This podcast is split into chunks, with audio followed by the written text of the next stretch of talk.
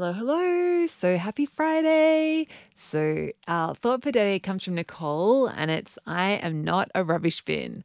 So, I am not a rubbish bin. So, Nicole shared in the group um, practicing voicing my tiny wins is, um, as it feels like a weird thing to do, but maybe that's something I need to work on. It's safe to be seen, I think. LOL.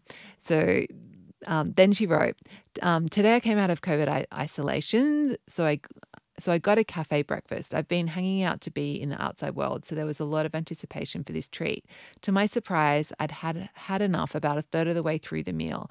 I noticed I was getting a bit annoyed, to be totally honest. I kept eating a bit bit more, but I, all I could hear were the voices here in my head was, "You're not a rubbish bin." Then my stubborn voice would re- rebut "But you can't reheat eggs; they won't taste good. This meal can't can't be finished yet. I haven't enjoyed it enough. Then the sensible voice came back. You're not going to get any more enjoyment from this meal anyway. You may as well stop. And so I did.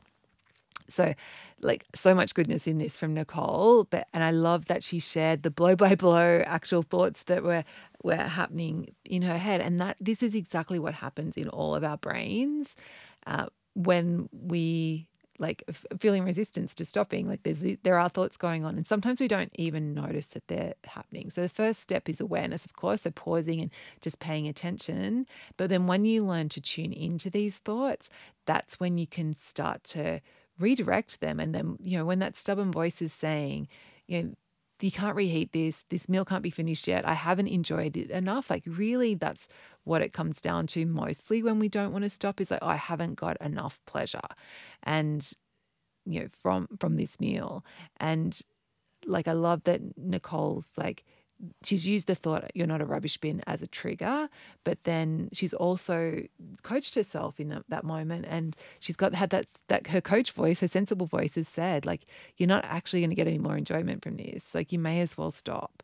And that's the thing is like when you overeat like the enjoyment that you get it's like so diminishing um in that in even in the moment and it's totally diminishing like later on. So